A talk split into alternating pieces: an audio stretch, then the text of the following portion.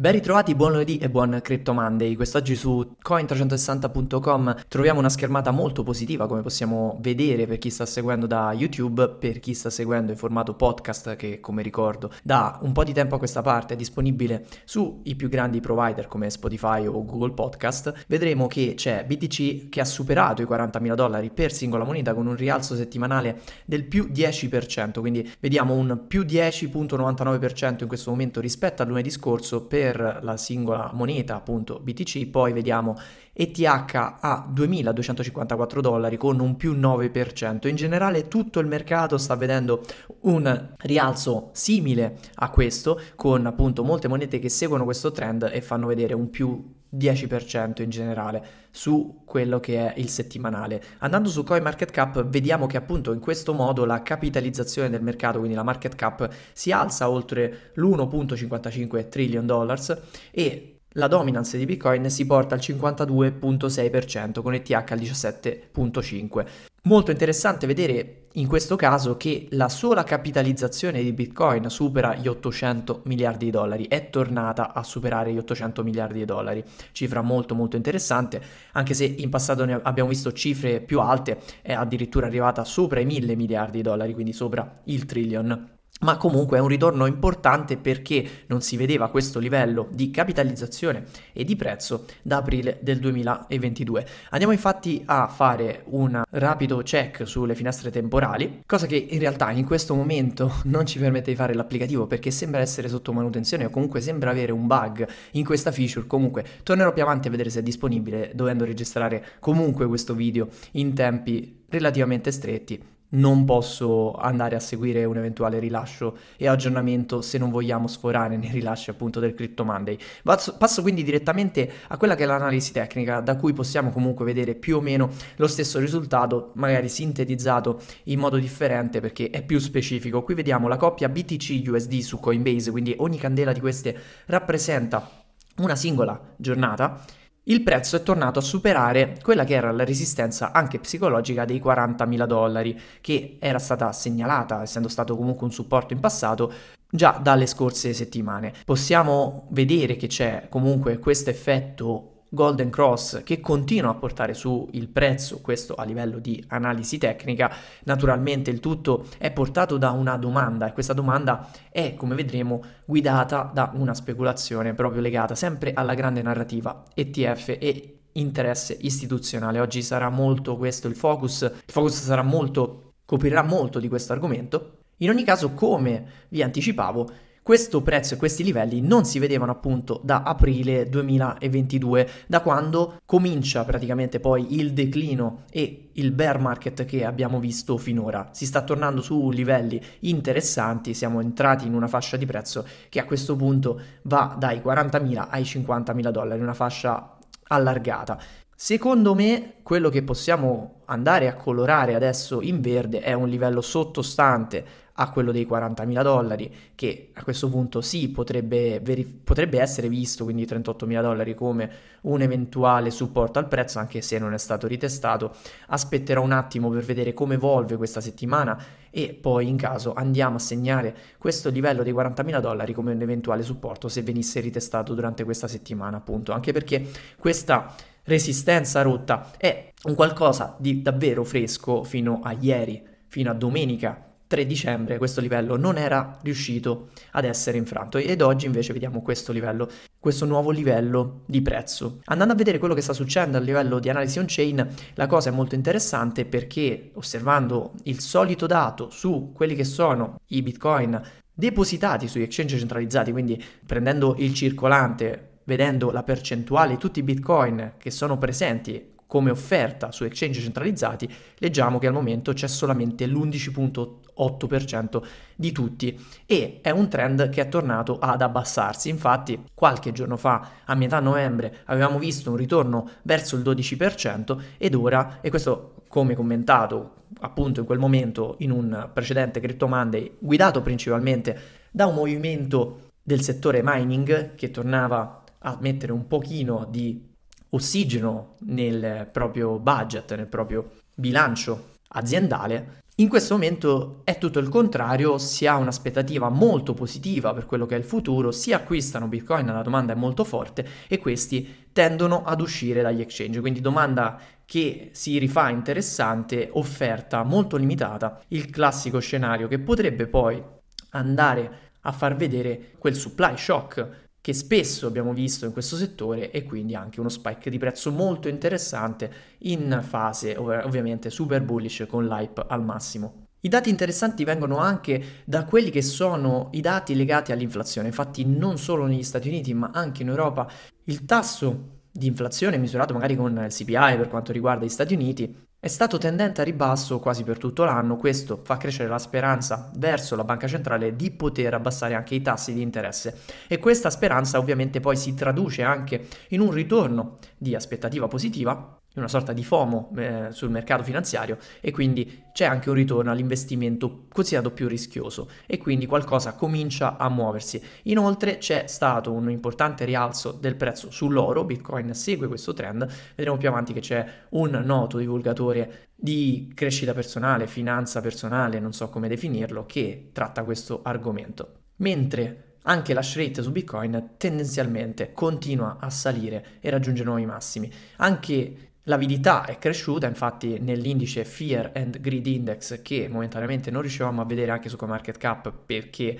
c'era qualche problema tecnico, comunque anche lì in precedenza quando preparavo questo video leggevamo un 75. Ora qui su quello che riporta Cointelegraph un 74 su 100. Insomma, siamo tornati in fase di avidità e quindi di euforia, c'è tanta aspettativa, questo sta guidando momentaneamente la domanda sia dal punto di vista retail, ma questa volta la novità è che c'è tanto interesse istituzionale, cerchiamo anche di capire il perché. L'interesse è certificato dal fatto che c'è stato un flippening, c'è stata un passaggio, è stato un passaggio di testimone da un mercato all'altro per quanto riguarda gli open interest e i derivati. Infatti, se fino ad ora il punto di riferimento per leggere il futuro prezzo di questo mercato poteva essere dato dall'apertura di strumenti finanziari come future su piattaforme o mercati come Binance, recentemente c'è stato un cambio. Infatti, l'open interest, il, diciamo il peso delle posizioni aperte su Chicago Mercantile Exchange, il CME, ha superato per quanto riguarda i futures su Bitcoin quello di Binance.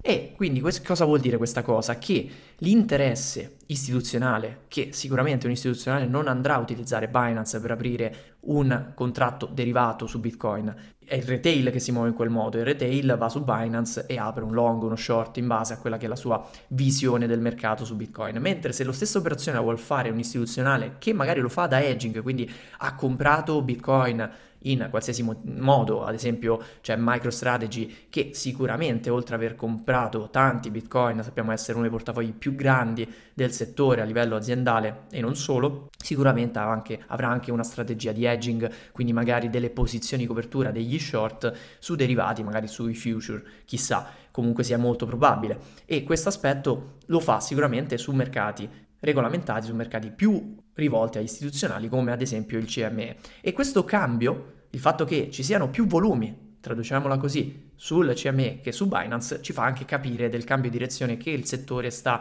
per vedere e Ovviamente dobbiamo anche considerare i problemi che Binance sta avendo a livello legale, quindi è un insieme di cose e le cose non sono disgiunte. Comunque sia, questa è una certificazione di interesse. Quando andiamo a domandarci se veramente c'è un interesse istituzionale, dovremmo guardare poi come si muovono i soldi, quelli che sono i numeri, è inutile andarci a discutere intorno e vedendo questi numeri potrebbe essere più chiaro che l'interesse è evidente e quello che emerge dai dati è che tutto è comunque scatenato da una speculazione legata all'approvazione degli ETF e infatti gli ETF continuano ad essere la tematica più importante da questo punto di vista, parlo di ETF spot su Bitcoin e sembrerebbe che questa fase bullish po- possa continuare a superare, quindi a rompere nuovi livelli di resistenza, almeno finché non arriva appunto l'ETF non arriva all'approvazione di questo ETF. A questo punto, se dovessimo ragionare in questo modo, se ci pensiamo bene, forse che questo ETF non sia arrivato immediatamente, ma che continui a riportare questo interesse, non è poi una cosa così negativa,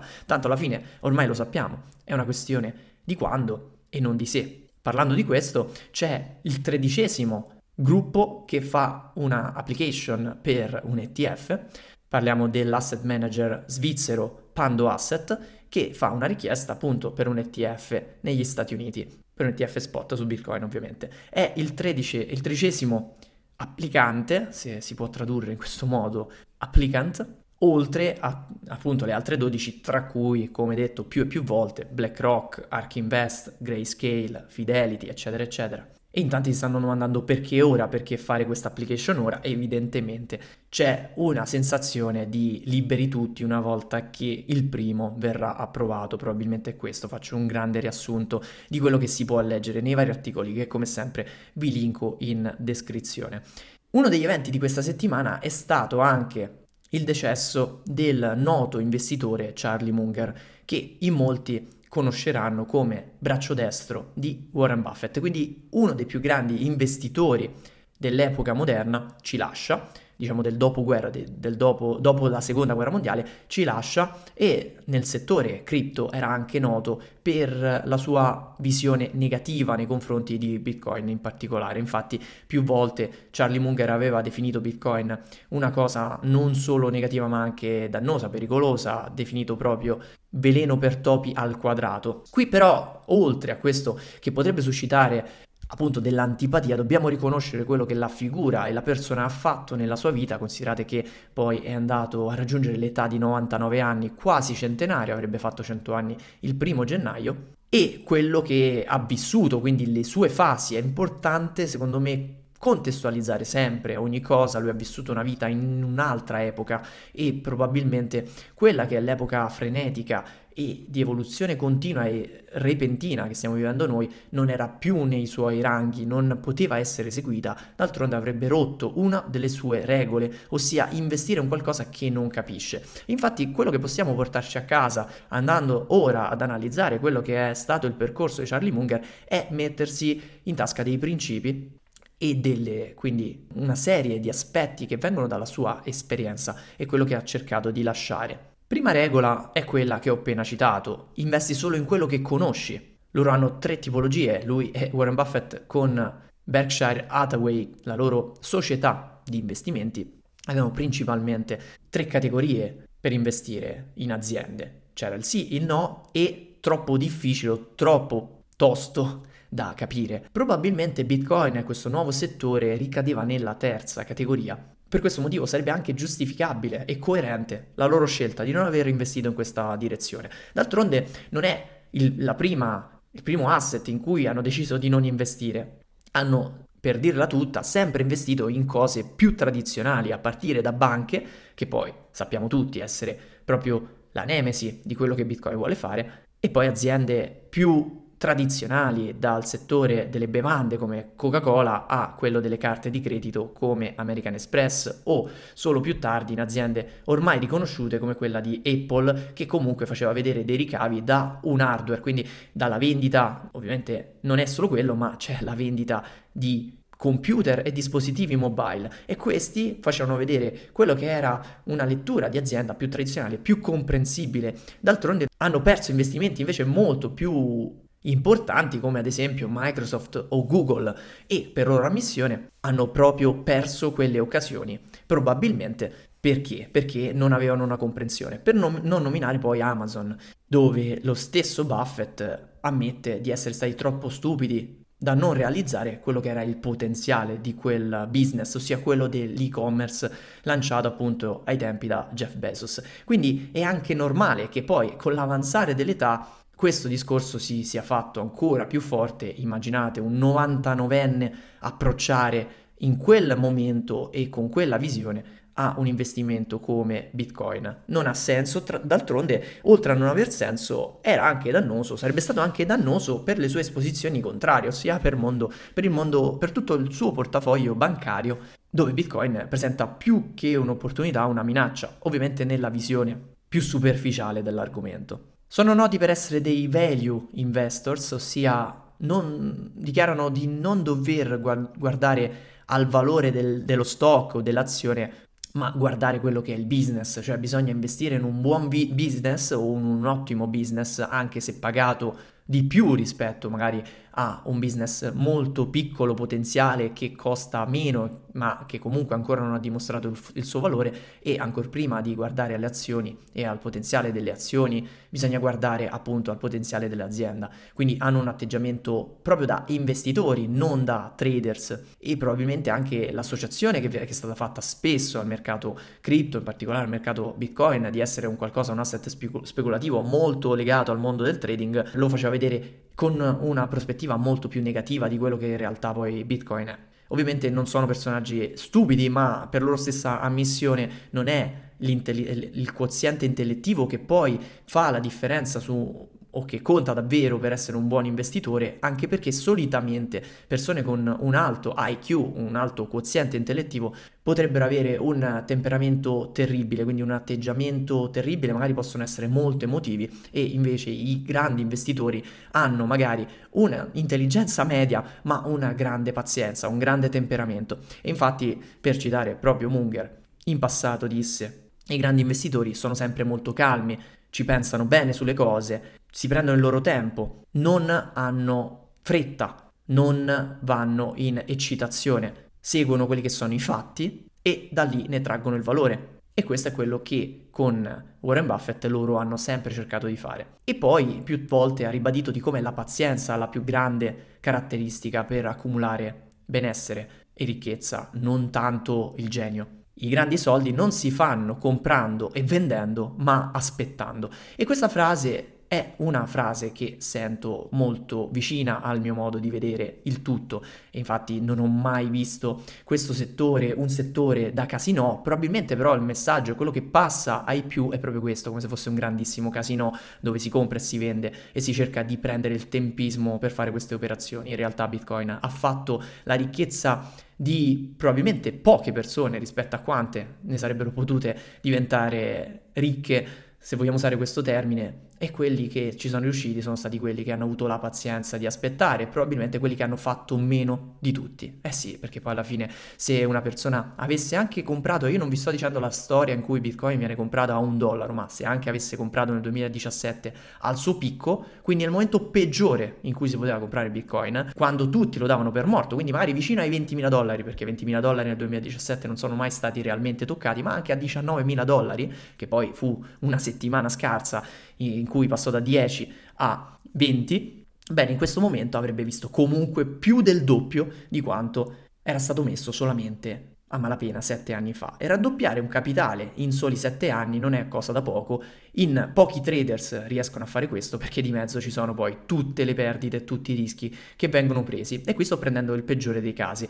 Naturalmente, come detto più e più volte, non si fa mai un all-in, quindi non si entra mai in un unico momento per comprare il 100% di quello che si voleva. Probabilmente chi invece ha fatto un piccolo piano d'accumulo durante quell'anno, il suo peso di carico sarebbe stato molto più basso. Dai, mettiamo per dire male ancora una volta verso i 10.000, ecco che a quel punto fare 4 volte un 400% del proprio capitale in soli 7 anni, quindi in meno di 10 anni, per un investitore. È un risultato pazzesco. E questo è neanche un bull market, non stiamo neanche parlando di un Bitcoin al suo all time high. Quindi bisogna considerare questi aspetti. Per chi non credesse a queste parole, per chi è più affascinato dalla tentazione e la attrattiva di diventare ricco in poco tempo, ci sono tantissimi canali divulgativi che cercano di spiegare come tradare, come andare ad essere più bravi di altri sul mercato, ma secondo me questa non è la strategia corretta, basterebbe guardare i numeri, basterebbe guardare quello che è la realtà numerica dei fatti in modo molto molto semplice, anche perché ci tengo a ribadire che da ora in poi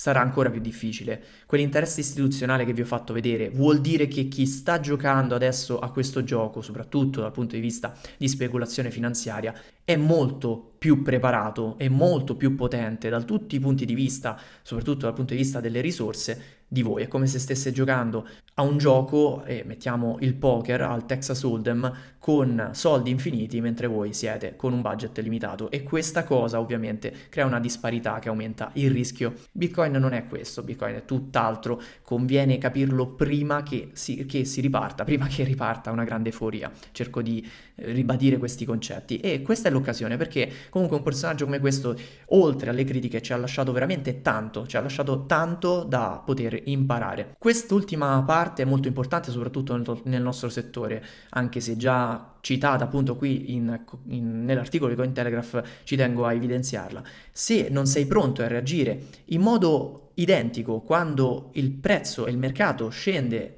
mh, e cala del più del 50%, due o tre volte, magari in cento anni, lui parla di mercati tradizionali. Sappiamo che nel nostro settore, che lui ovviamente non vedeva, queste cose succedono in realtà ogni quattro anni circa, dove il mercato scende più del 50%, magari anche dell'80 o del 90%, non sei preparato, non sei pronto per essere uno shareholder o, se tradotto nel nostro settore, non sei pronto per far parte o di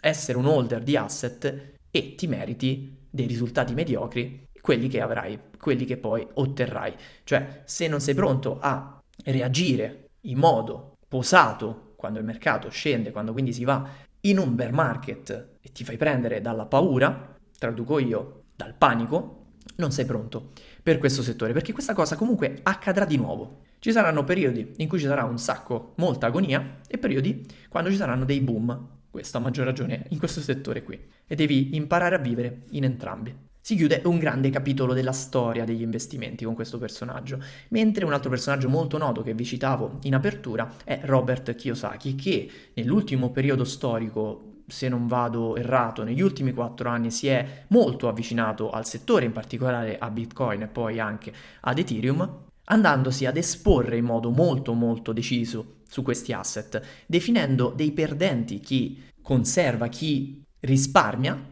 i soldi, anche perché con i problemi che abbiamo a livello di, infaz- di, inflazione sei un perdente, a prescindere, il tuo valore, il tuo capitale deprezza continuamente, bene che va del 2%, ricordando che ci sono degli investimenti che possono rimediare a questo problema, investimenti appunto come metalli preziosi, su- di cui è stato un grande fan da sempre, quindi oro e argento, ma anche appunto adesso Bitcoin e magari Ethereum. Lui parla di fake money system, quindi di un sistema basato su del, del denaro finto e dice di come è importante uscirne, bisogna uscire da quel sistema di fake money e come si fa? Entrando in oro, argento e bitcoin. E, lo, e dice proprio dichiaratamente di farlo ora, prima che sia troppo tardi. In questo momento credo sia per me legittimo dire che questa è una cosa che sto citando. Sto citando Robert Kiyosaki, questo non è un consiglio per gli investimenti, non sono cose che sto dicendo io. Tanto comunque sapete come la penso. Ovviamente il collegamento è sempre, come vi ho detto, de- quello sull'inflazione, è quello il momento principale, ma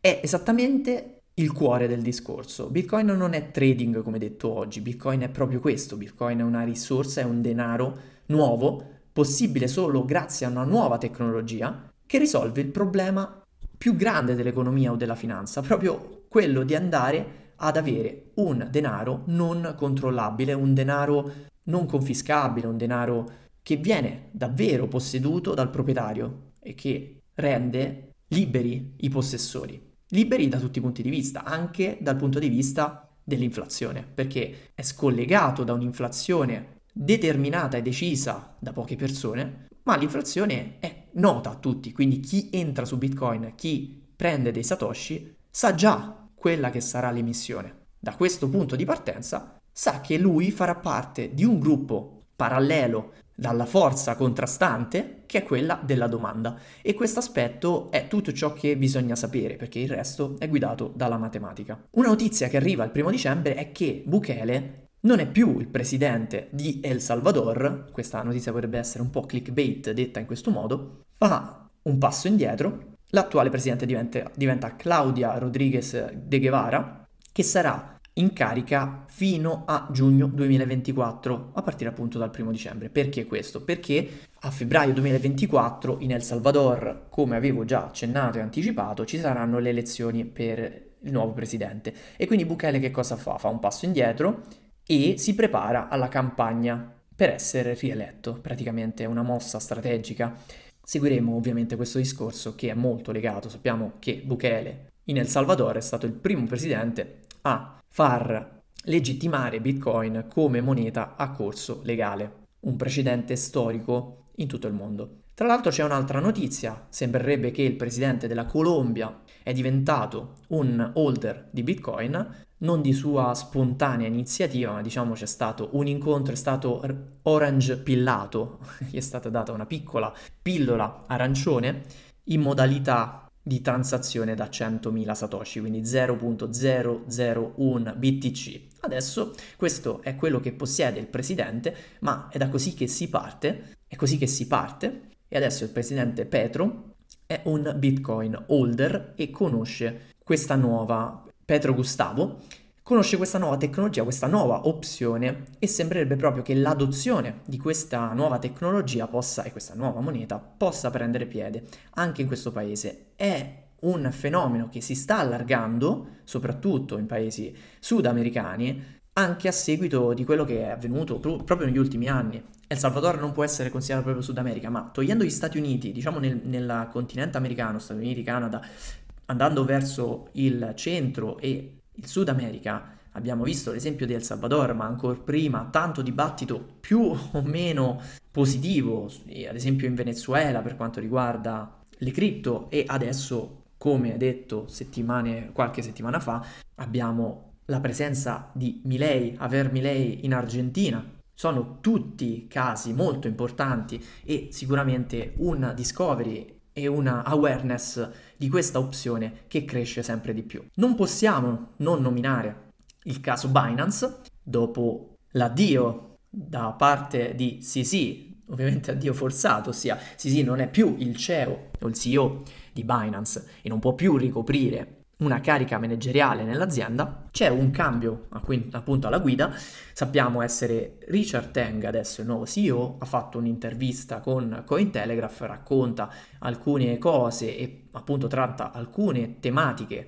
quelle più importanti sono appunto a riguardo del settlement, del patto raggiunto, dell'accordo raggiunto con il regolatore degli Stati Uniti e appunto anche il fatto che Sisi non può essere più coinvolto nelle attività giornaliere della società. Quindi adesso è lui che guida il tutto, probabilmente sarà fatto in altro modo, in modo più tradizionale. D'altronde racconta Teng di come Zhao avesse costruito un'azienda partendo da sei persone per poi espandersi in soli sette anni e neanche sette anni, meno di sette appunto, ad avere un'azienda con migliaia di dipendenti che serve 166 milioni di utenti. Quando una cosa cresce da una gestione familiare a una gestione internazionale di questa portata in così poco tempo, ci sono tantissimi problemi che si creano, oltre alla grandissima velocità in cui si cresce e alla crescita anche economica, ci sono tantissimi problemi che si vanno ad accumulare internamente,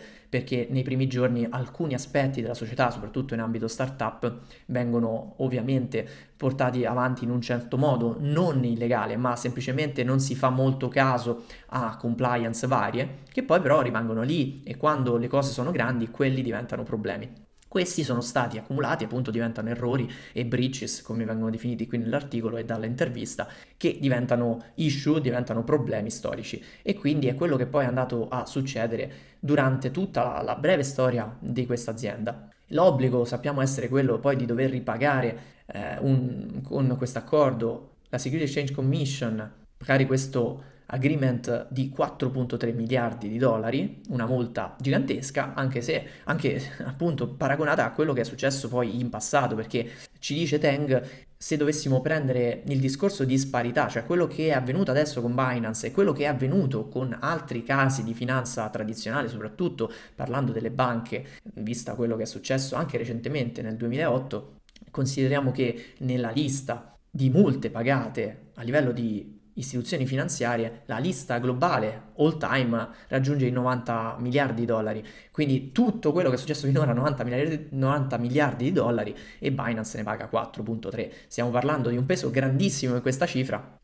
più alto del 4%, appunto quasi penso il 5%, mentre ci sono stati disastri molto più pesanti. È evidente di come questo volesse essere un segnale verso il settore, di come questo settore da una parte viene ignorato, dall'altra oppure vuole, si vuole dare l'impressione che sia un qualcosa da ignorare, ma dall'altra viene preso con grande considerazione ed è evidente proprio da, questo, da questa punizione esemplare. Ricordiamoci anche che Binance aveva emesso una sua stablecoin basata sul dollaro e questa cosa secondo me non è un fattore da poco, non è tecnicamente l'emittente perché l'issuer, l'emittente della stablecoin BUSD era Paxos, ma effettivamente poi il proprietario, l'owner di quella stablecoin e quindi la cosa è riuscita ad essere aggredita, sono riuscita ad aggredire questo aspetto in tempi più celeri rispetto a quello che poi è successo in passato, ad esempio con USDT e Tether, che comunque fa parte di una giurisdizione fuori dal controllo degli Stati Uniti per certi versi. E proprio questo aspetto è importante perché dopo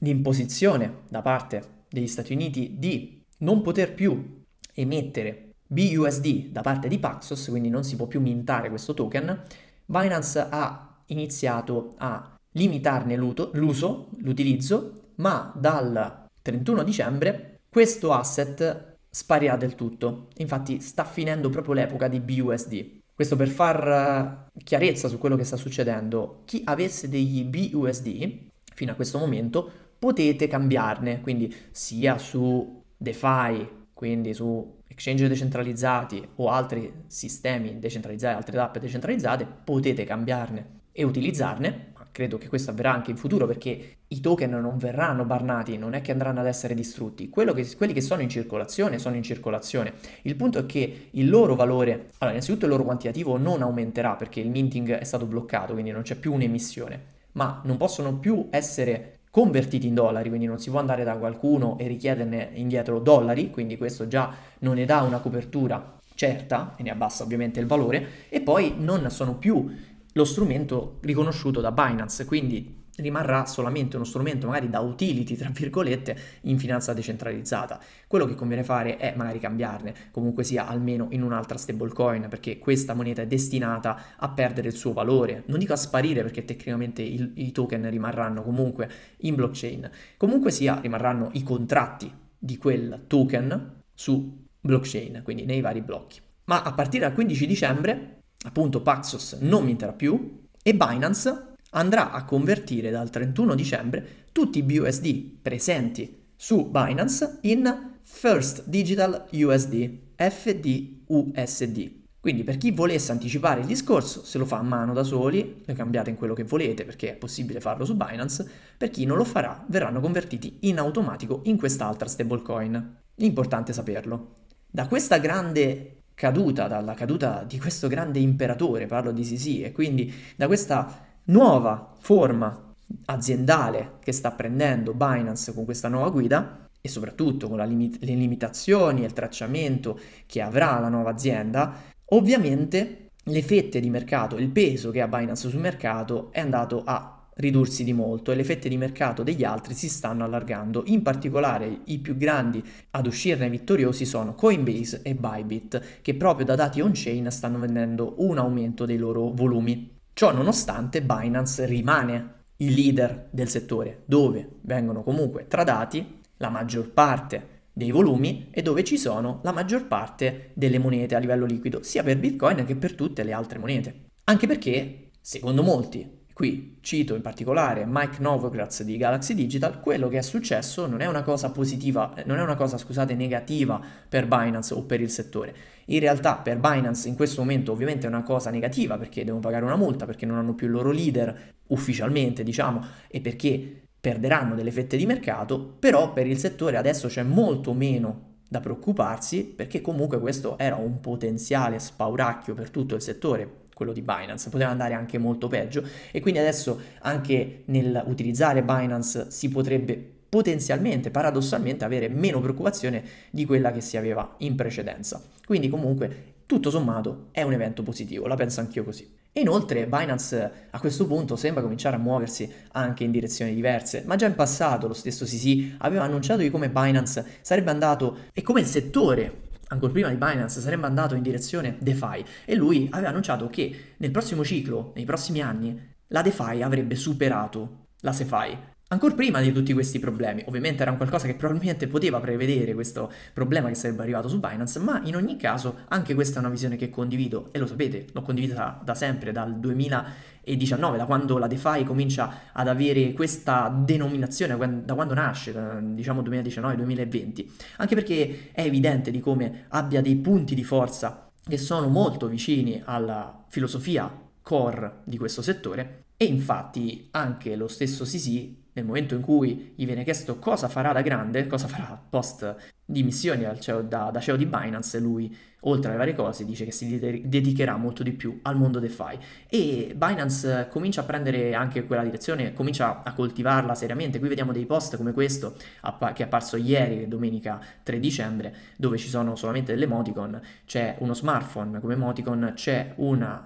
sono un paio di frecce che intendono intravedere, far intravedere degli swap, uno scambio, non so, chi lo sa, e poi un paracadute che in questo settore fa pensare a una cosa sola, ossia a un airdrop con tre puntini e soon, cioè puntini puntini, presto. Un altro commento che lascia lo stesso Binance è è tempo di impostare il proprio Web3 wallet di Binance e lasciano il link appunto al web wallet. Quindi ci fanno capire, o quantomeno sembrerebbe essere, poi qui qualcuno magari potrà dire la sua, che si stanno preparando a un eventuale airdrop per gli utilizzatori del wallet mobile, ma non l'app. Attenzione, non è l'app per accedere all'exchange centralizzato. Se non avete chiara ancora questa differenza in testa, è questo il momento di chiarirvela. Qui parlo proprio di un wallet con detenzioni, quindi un, wallet non custodial in cui si detengono le proprie chiavi private, in cui si accede alla blockchain di Binance, alla BNB chain. Ovviamente di questo e tanto altro si parla su CoinDrop Hunters,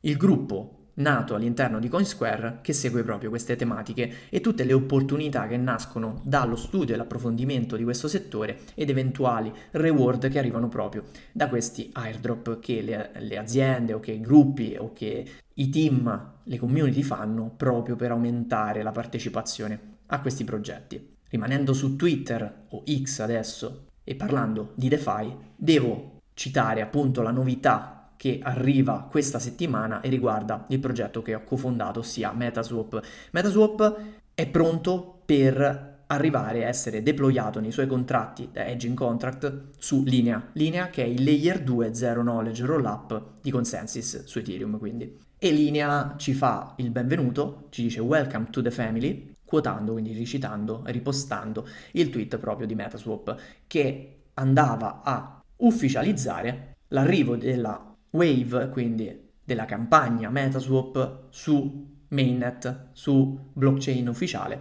layer 2 linea. Infatti linea, per chi non lo sapesse, sta facendo un linea Voyage che cos'è questo linea Voyage? Oltre alla campagna che hanno fatto in passato in testnet, qualcuno sicuramente l'avrà conosciuta proprio per far scoprire come funziona questo layer 2, adesso hanno lanciato la campagna per celebrare il lancio in mainnet, perché in linea, per chi non lo sapesse, è in mainnet come Zero Knowledge Rollup e ci sono una serie di DApp già rilasciate. Per farle scoprire, per far provare questo nuovo layer 2, hanno lanciato questa campagna con diverse wave, diverse ondate. La prima era proprio il lancio della DeFi Voyage, del DeFi Voyage, la prima prima wave era quella di, per, legata agli utilizzatori di Metamask, perché ricordo che Consensus è la società che ha creato Metamask, quindi Linea è infatti integrato nativamente in Metamask, è la seconda blockchain che troverete subito dopo Ethereum nella scelta delle reti. Poi c'è stata la campagna legata ai bridge e alle operazioni on ramp e così via. C'è poi stata la campagna lending e borrowing e sta per arrivare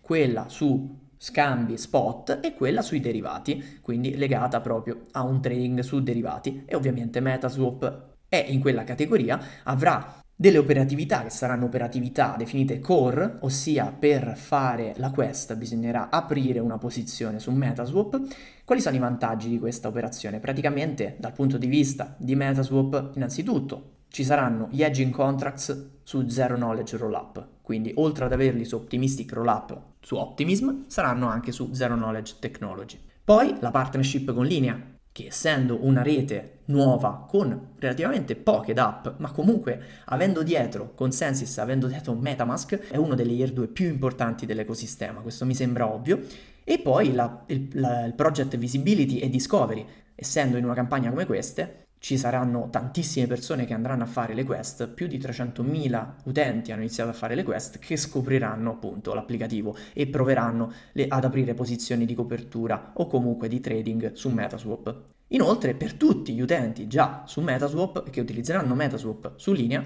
otterranno degli XP point da parte di linea stessa, perché tutta questa campagna è incentivata da cosiddetti XP point, dei punti esperienza, che sono dei token soulbound, quindi legati all'address, e che permetteranno di accumulare questa esperienza ancora poi da definire, da capire cosa farà ottenere avere questi punti. In tanti sognano anche qui un airdrop, ma niente è certo da questo punto di vista. Ovviamente quindi questo è un nuovo capitolo per Metaswap, un capitolo importantissimo che arriva in chiusura del 2023, l'anno dei layer 2, l'anno in cui Metaswap dopo aver costruito le sue basi su layer 1 dove nasce e dove risiede anche il suo token di governance XMT, adesso si sposta sulla scalabilità proprio con lo stesso percorso che sta facendo Ethereum e si sposta su Optimistic Rollup con Optimism, cosa che tra l'altro ha avuto un grandissimo successo perché con Optimism Grazie a quel passaggio Metaswap raggiunge più di 1000 edging contracts aperti e questo è un grande risultato perché comunque è uno strumento molto complesso anche da capire nel concetto. In molti approcciano questo settore semplicemente facendo gambling, non tanto ragionando dal punto di vista di trading oculato, ossia trading che vuol dire? Vuol dire andarsi a coprire. Quando vi ho raccontato il MicroStrategy, MicroStrategy probabilmente compra Bitcoin, ma dall'altro lato cerca di eggiarsi da qualche parte, probabilmente avrà delle posizioni di copertura, probabilmente lo fa su un mercato regolamentato, ma per tutti gli altri ci sono le possibilità di avere delle posizioni di copertura o comunque sia andare in qualche modo ad aprire delle posizioni a scadenza con delle date ben delineate per andare a leggere e andarsi a garantire eventuali profitti su movimenti e volatilità del mercato. E questo aspetto ovviamente è stato possibile raggiungerlo grazie a un'efficienza maggiorata a costi ridotti portati proprio dal layer 2. Voglio chiudere quest'oggi con questo post molto interessante che riporta Alex Svanevic, che è il CEO di Nansen, una società che opera dal punto di vista di analisi on-chain. E cosa ci dice questo post sta andando abbastanza virale, cioè